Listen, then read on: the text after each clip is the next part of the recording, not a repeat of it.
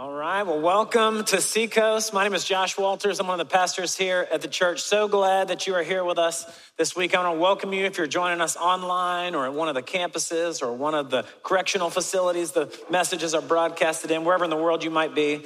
We are excited that you're here. It blows my mind to be a part of Seacoast because every week we'll have every state in the U.S. represented joining us online, 40 to 50 countries, in addition to all the campuses and regular folks that call Seacoast home. David on our production team was traveling the last two weeks, and uh, this morning he said, Man, it's just so good to be back. Mike said, You know, you can watch that online, right? And he's like, Yeah, but there's something about being in the space. Can you join me and just praise God for our worship team, our production teams, all the folks that make a service happen?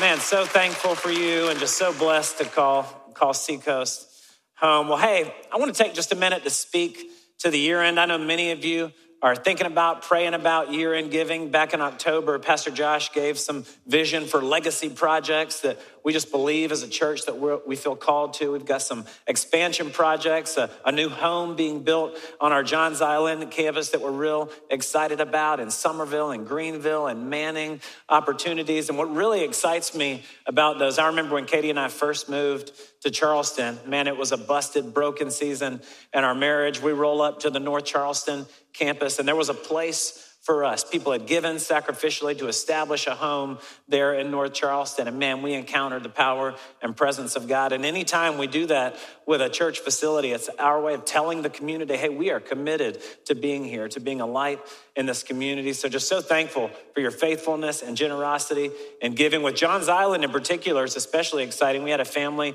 give a million dollar match, of which we have about $360,000 remaining on that, that match. So for every dollar you give, it'll be doubled. So if you're praying through impact, you can make, man, that's twice the impact there. There's some global missions projects that I'm real excited about. We're going to be translating the Bible into the Eastern Punjabi language, partnering with One Hope there for 48 million people that speak that language in Pakistan and India that don't have the Bible in their native tongue. So, just a bunch of different opportunities. If you want to read more about each of them, if you'd like to give towards that match on Johns Island, all you have to do is go to seacoastlegacy.org for more information there. I want to take just a minute, pray over all those projects, pray over our time together today as we get in the Word. Join me, let's pray.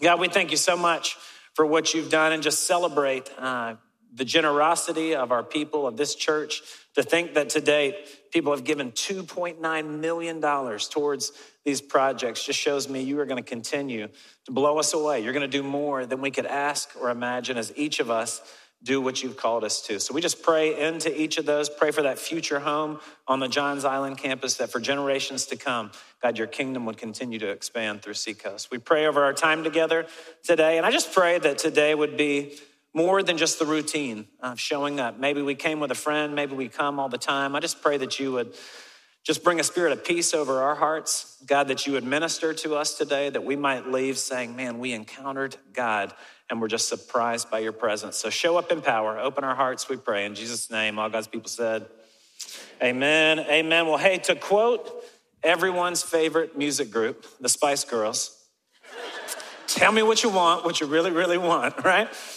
We are almost to Christmas. I know some of you, you're either populating your wish list, you're waiting on some things to come in the mail, or you are uh, like our family running all over the place buying Christmas gifts. Katie and I have eight kids, well, technically seven, eight if you count me in the uh, list, which she often does. And I know this time of year, man, we are running all over the place, buying gifts, ordering gifts, waiting on things to come in.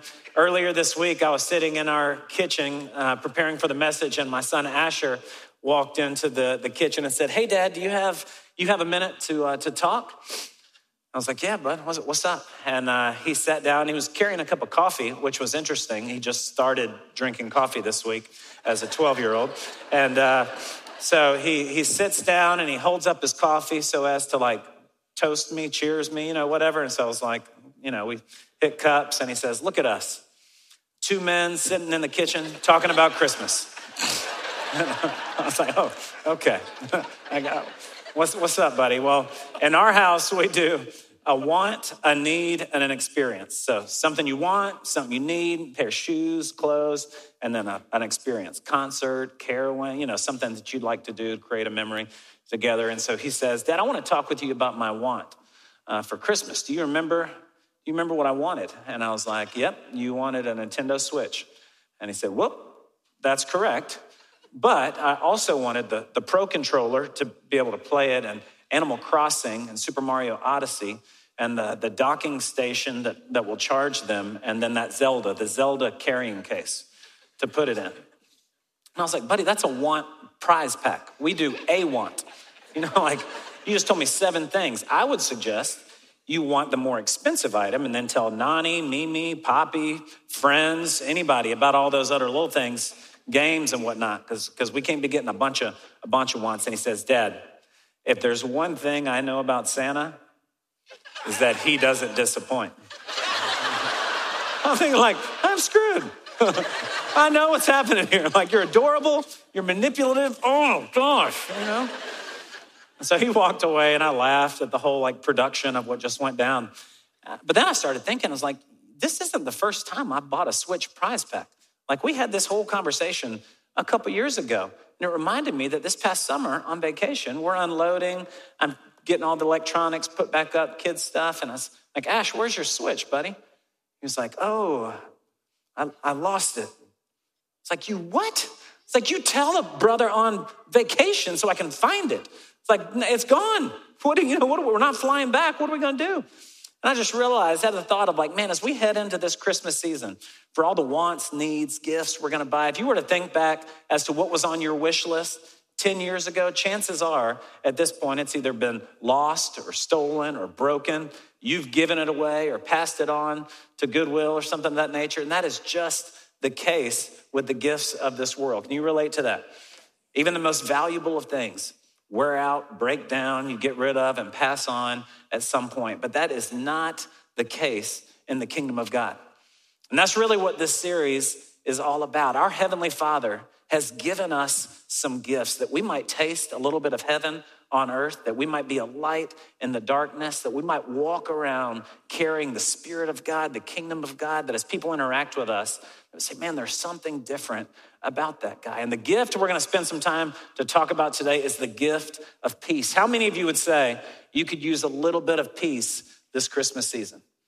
Running around, man, life is chaotic. Well, Jesus talks about this gift of peace in John 14, 26 and 27. It says, But the advocate, the Holy Spirit, whom the Father will send in my name, will teach you all things and remind you of everything I have said to you. Peace I leave with you, my peace I give you. I do not give to you as the world gives, so do not let your hearts be troubled and do not be afraid. He doesn't give as the world gives. The world gives in ways that, that are temporary, right? We just talked about it. The gifts break down, wear out, get lost or broken. The world gives as you're deserving of it, right? If, if you've earned a gift, the world gives within your socioeconomic status, right? I'm not going to give you anything extravagant or crazy, but what you've earned, what you deserve, what's reasonable for you. But Jesus doesn't give as the world gives. Man, he gives generously. He lavishes his love, in this case, his peace out on us. And it got me thinking, like, as I look at the life and ministry of Jesus, he was the Prince of Peace, 100% man, 100% God. He experienced difficult days, stressful situations. Yet the Bible tells us that, that he was without sin. And so as I look at his life, I'm like, man, how did he experience those things and yet also have peace? And I think it's found in two different words silence and solitude. Over and over in the ministry of Jesus, we saw him withdraw from the crowds, withdraw from the chaos to practice silence and solitude, that he might hear from his Father, be comforted by his Father, that he might walk in peace. For example, when he heard that John the Baptist had been beheaded, he handled a tough emotion like grief. In Matthew 14, 13, it says, When Jesus heard, he withdrew by boat privately to a solitary place in preparation for a busy day, knowing that he had a full, long day of ministry coming. We read in Mark 1 35 at 37. Very early in the morning, while it was still dark, Jesus got up and left the house and went to a solitary place where he prayed. Simon and his companions went to look for him, and when they found him, they exclaimed, Everybody is looking for you. Like, that's when you know it's gonna be a busy day, right? Your feet hit the floor, everybody's coming at you, the phone's ringing, the kids are wanting to eat Kids are wanting to eat again. Always eating kids, right? It's like, everybody's looking for you. Come on, get down here. It's like, man, Jesus knew it's going to be a stressful day. So he withdrew for some solitude and silence to be encouraged by his father. After a busy day of work, in Mark 6 31, it says, Because so many people were coming and going that they did not even have a chance to eat, he said to them, Come with me by yourselves to a quiet place and get some rest. So they went away by themselves in a boat to a solitary place. And then, in preparation to step into his purpose as he faced the cross there in the Garden of Gethsemane, it says, On reaching the place, he said to them, Pray that you will not fall into temptation. He withdrew about a stone's throw beyond them, knelt and prayed, Father, if you are willing, take this cup from me, yet not my will, but yours be done. Over and over and over. We saw him nourish his soul. We saw that it was where and how he taught the disciples, bookending the day when he received tough news, man, this practice of solitude and silence was a regular part of his life. Now, we're all here in some capacity because we want to learn about and walk in the ways of Jesus. So I'm curious if we were to grab a cup of coffee and do a solitude and silence assessment on your life from 2022, looking back, how many of you would say, man, when it came to solitude and silence, I crushed it? Any hands? Now, there's a murmur, right? We laugh a little bit. But as we look around, there ain't a hand in the room. And I can't help but wonder if the Prince of Peace walked in peace, if it's a gift that he's extended to us, yet none of us would say we're very good at solitude and silence. Might there be a gap between how we are receiving this gift from God and what he actually desires for us? Man, I was talking to some friends this week about solitude and silence. I was like, hey, how do you do with solitude and silence? And one of my buddies said, I don't. I don't. I was like, what? He said, yeah, that's a scary place. It's like, man, I won't be stressed, and all of a sudden I'll be realize I'm riding in the car without the radio on, and I'll start thinking about stuff, and then all of a sudden I'll be stressed. so, so I don't do solitude and silence. I was like, man, I get that. For some of you, it, it might be because of the season of life you're in. Maybe you just had a baby, or you just moved, life feels chaotic right now, and it can be really difficult to find some solitude or silence. Maybe for some of you, it's the demand of your jobs. Man, I know some of you guys, you're up by four at the office by 5:30, working six or seven days a week. It can be really difficult to find solitude and silence. We live in a culture where we're constantly bombarded by stuff. But the question is if God has extended this gift to us, if He paid for it in full, man, I want every bit of it that He has for me. I don't want to walk around, you know, beat up by the worries of the day. I don't want to be weighed down carrying stuff that He wants to carry, right? His yoke is easy, His burden is light. He wants to do the heavy lifting for us that we would live worry free lives, finding peace in Him. But we've got to get good at solitude and silence. Well, just like anything else in your life, as you head into the new year, if you wanted to go to new levels personally in your fitness or intellect or whatever it may be, if you were going to build a house, right, you would come up with a plan to execute on the things that matter most. And experiencing peace is no different. Paul in Philippians 4 4 through 9 gives us a plan for peace, some steps that we can take to help ensure we step into this gift that Jesus has paid for. I want to read it to you starting in verse 4 says, Rejoice in the Lord always. I will say it again, rejoice. Let your gentleness be evident to all. The Lord is near.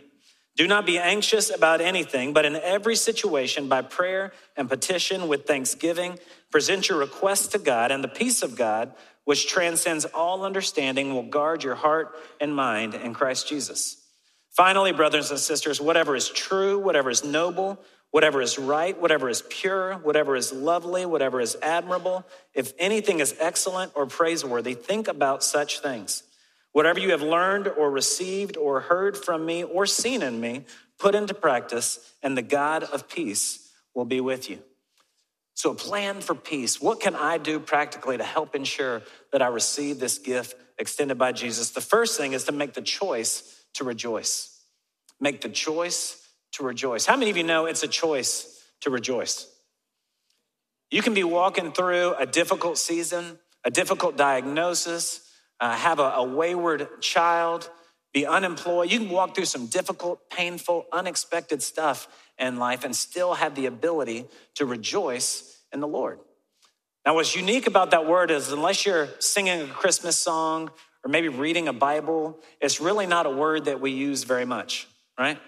I guarantee you, after the Clemson Carolina game, if you talk to a Carolina fan, how you doing, man? I'm just rejoicing in that big win. like, and you're also weird. Stop that, right?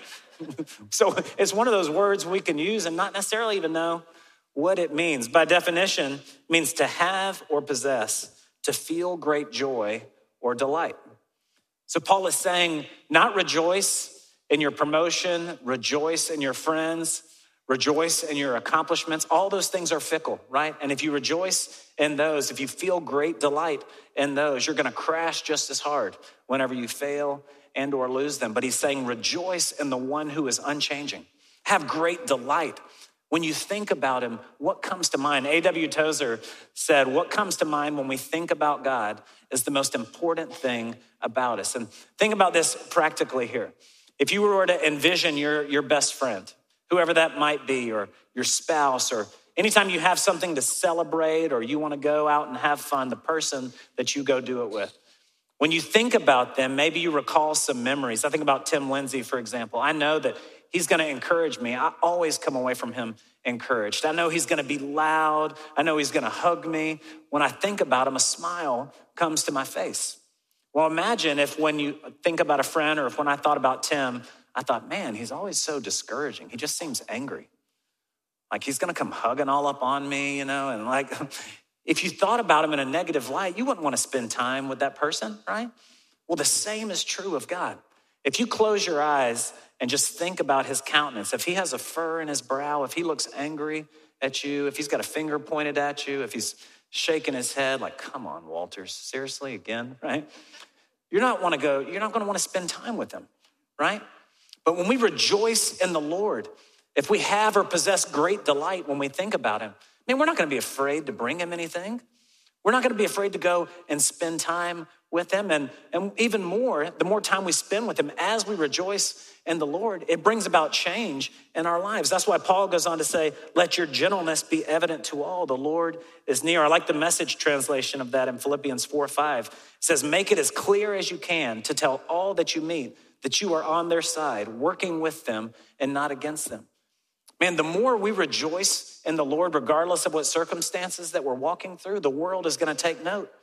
They're going to see that there's something different about us, that we're walking in a peace that they don't have. There'll be a gentleness that comes over us. The Spirit of God can smooth out those rough edges of our lives. But the first step in this plan for peace, if we're going to experience it this Christmas, is that regardless of what we're walking through, we've got to make the choice to rejoice. Second step we can take is to flip the script on worry. Flip the script on worry. Paul said, Do not be anxious about anything, but in every situation, by prayer and petition with thanksgiving, present your request to God. Have you ever heard that phrase, flip the script? It just means to reverse the situation, right? And I realize for some of you, Paul saying, Do not be anxious about anything. Man, it almost sounds cruel. Because I know there's some folks that anxiety and worry has such a, a stronghold in your life that you might need to see a, a counselor or a psychologist or take medication. Those things are needed and good where there's need. That's not what Paul is talking about here. He's talking about the everyday worries that we can allow to just consume us. We've got to flip the script on those. If you've got time to worry about it, how many know you got time to pray about it, right? But if you're anything like me, I can drive home at the end of the day and, and a thought just be seated in my mind. And I can spend 20 minutes flipping that thing over. How am I gonna? What am I gonna? Who can I call? How do I, right? I can worry about it the whole way home and not have prayed about it once. Two realities are at play here. You can either have big problems and a small God, or small problems and a big God, but you can't have both. I remember a couple years ago, like 14 of you, like, yeah, that's, that's good work. I was kidding.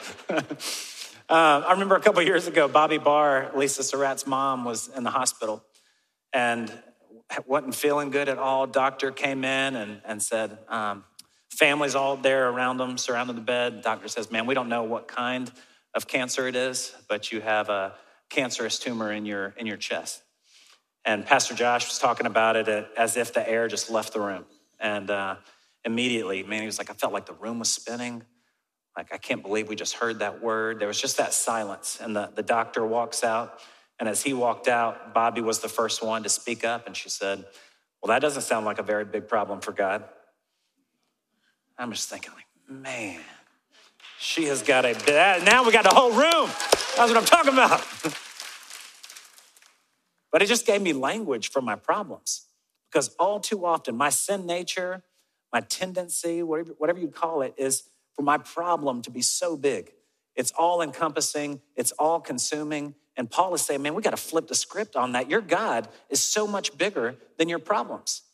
If you're sick, he's your healer. If you're broke, he's your provider. If you're alone, he's your friend. You tell me the need, and God is the solution. He will show up for you. But we've got to flip the script on our worry. Have a big God, because that's who he is, and we will walk in peace. So I've got to make the choice to rejoice. I've got to flip the script on worry. The third step in a plan for peace is to think about your thoughts. Think about your thoughts. In verse 8, he said, Finally, brothers and sisters, whatever is true, whatever is noble, whatever is right, whatever is pure, whatever is lovely, whatever is admirable, like he's digging deep, right? Whatever is positive, even remotely good, you know, he ends it up by saying, if anything is excellent or praiseworthy, think about such things, right? He's saying, don't give time to, to thoughts that are going to rob you of life or rob you of joy. If anything, whatever is excellent or praiseworthy, think about that. I love the way he says it in 2 Corinthians 10 5. It says, We demolish arguments and every pretension that sets itself up against the knowledge of God, and we take captive every thought and make it obedient to Christ. There's almost like a, a, militant nature to it, to where I am a soldier and my thoughts are a violent intruder, right? How many of you would agree with that? It's like you can be riding up the road and all of a sudden thinking about crazy stuff that's stressful or discouraging, seeding fear into your spirit. And Paul's saying, you got to take those things captive. As you see that thought coming across, it's like, hey, who are you? Where are you going? What are you doing with those bags? It looks like you want to stay a while. You got friends with you? You know, like, where are you planning on going? You got to take them captive. If somebody rolled into your house this afternoon and, and walked into the kitchen made a bowl of cereal, came and sat with you on the couch, you wouldn't be like, huh, you know who that is? No, like, what, you, what, you, what are you doing here, bro? Like, you'd kick them out. We've got to do the same with our thoughts. We've got to think about our thoughts and make them obedient to Christ. Man, if the way that you're thinking about yourself, oftentimes I'm so critical of myself. I may not always say it out loud, but I'll have thoughts like, you loser, idiot, Idiot and bozo are my like go-to names. And anytime Lynn is around me, she'll she'll go, if I say like, oh, you idiot, I'm like, you child of God, you blessed, loved, forgiven, redeemed, like, because she's uh, she's called me on it. What you think about eventually is going to come out of your mouth. It's another reason it's so important. Think about your thoughts. Whatever is true, lovely, admirable, praiseworthy, anything that's like that, think about those things. But don't entertain negativity. Don't allow yourself to rob yourself of the peace that He wants to offer. We've got to take that step, though, to think about, man, why am I thinking so negatively today? Like, I'm going to flip the script on that, I'm going to reverse it. So make the choice to rejoice, flip the script on worry, think about your thoughts. And number four, predetermine best practice. Paul said in verse nine, whatever you have learned or received or heard from me or seen in me, put into practice, and the God of peace will be with you. 1 Corinthians 11, 1, he said it this way follow my example as I follow the example of Christ. And as I think about significant life change that I've experienced in just about any area, spiritually, as a father, as a husband, God's put men in my life to embody it so that I don't have to question what does it look like for me to be generous? What does it look like for me to be servant hearted? There, there are names of men that come to mind that I can walk in their example. I can do the things that they've done. And peace, our ability to walk in peace, is just about always going to be tied to some behaviors. Much like we see in Jesus here with solitude and silence. Paul was saying, Hey, remember the life that I tried to walk out before you. It doesn't have to be a mystery here of what this thing looks like. Do the things that you saw me do. Do the things you heard me talk about. Walk that out, and you will experience peace. I was talking with a buddy this week and just said, hey, about how he experiences peace. And he was like, well, man, I've got a, I've got a peace team. I was like, really? What is that? You know, he said, well, I've got a, I've got a counselor, I've got a psychologist, I got a spiritual director, I got these two dads that I taught. He went, he talked through this like litany of people that he meets with regularly. He studies their lives, he receives wisdom from them, and then he walks those things out. I was like, man, that's a squad, right? I like the idea of a peace team. I'm gonna get me one of those, right? But if we'll identify who are the people in our life that embody the attributes that honor God, that look life giving, that they, they seem to have a spirit of peace about them, look a little closer at what are they doing and walk that out for yourself. You know, Katie, a couple years ago, she had always wanted to be a UN peacekeeper. And uh, she has like no fear of walking into hostile environments with scary people uh, to help negotiate, have conversation. And so she envisioned herself going into hostile countries and pulling together village leaders. And I don't even know what you do at that, you know, but, but she was, loved the idea. And so a couple years ago, she was in Togo and was invited to a UN peacekeepers meeting at the embassy. And she was like, this is it. God's finna do it. I told you, I knew I'm gonna be a, I'm gonna be a UN peace. So she was excited to go learn about what it looked like. And as she walked in the room, every person in the room was some kind of military general, full garb, all of their pins. Like she did not fit in the environment. Walked in in a Francis and Benedict skirt and a pretty blouse, like, hey, you know, like this is not what I thought it was. And so she starts to connect with one of the uh, colonels there, and she says, Well, this was my vision. I've always wanted to be a UN peacekeeper and talked about going into hostile environments, whatever, whatever. And he laughed and he said, Sweetheart, peace is never talked about, it's always fought for. I thought, man, when it comes to peace in each of our lives, how much does that resonate? We talk about peace, we read about peace. Come this time of year, we, we sing about peace. But all too often, we're not feeling peace in our hearts. Yet Jesus has paid for a price for each of us. He's extended it and said, I don't give as the world gives. I want to lavish this peace on you. Man, what a shame it would be this Christmas season for us to walk through this time of year carrying around a gift that He's extended to us and not having ripped that thing open and made it our own. But in order for us to be a people that are marked by peace, that walk in peace and experience it, not just know about it intellectually, there's some things we've got to do. We've got to be willing to make the choice to rejoice, to flip the script on worry. Let our God be bigger than our problems. We got to think about our thoughts. Oftentimes, the fight for peace happens between our ears, right? It's not fighting someone else, it's fighting me to see myself and think about others the way that God does. Got to think about our thoughts and then predetermine best practice. Look at the people around us that are living the life, embodying the gifts and attributes of God that we desire, and then model our lives after them. Peace is never just talked about, it's never negotiated, it is always a fight. And if we'll take the steps, execute on the plan, we will receive and walk in the peace that Jesus paid for. Let's pray. God, we thank you so much for the gift of peace this Christmas season. And I, I can't help but think about asking who'd crushed it in solitude and silence this year. Not a hand in the room went up. And so, God, we just say, we repent for succumbing to culture in those ways. I love staying busy and being on the run, and it, it can feel productive. It can feel challenging and hard to withdraw, to give time to solitude and silence. But God, we desperately want the gift of peace peace of mind, peace in our hearts, that when our head hits the pillow at night, often it's the first moments of silence, and subconsciously, so much stuff starts coming up. God, I just speak peace over each of those stressors. I speak peace over the financial need and strain. I speak peace over medical conditions that are scary. I speak peace over family situations that are broken and busted. Would you, the Prince of Peace, just come alongside of us by your Spirit and allow us to not just know about peace, but to experience it this Christmas season? In Jesus' name, all God's people said, Amen.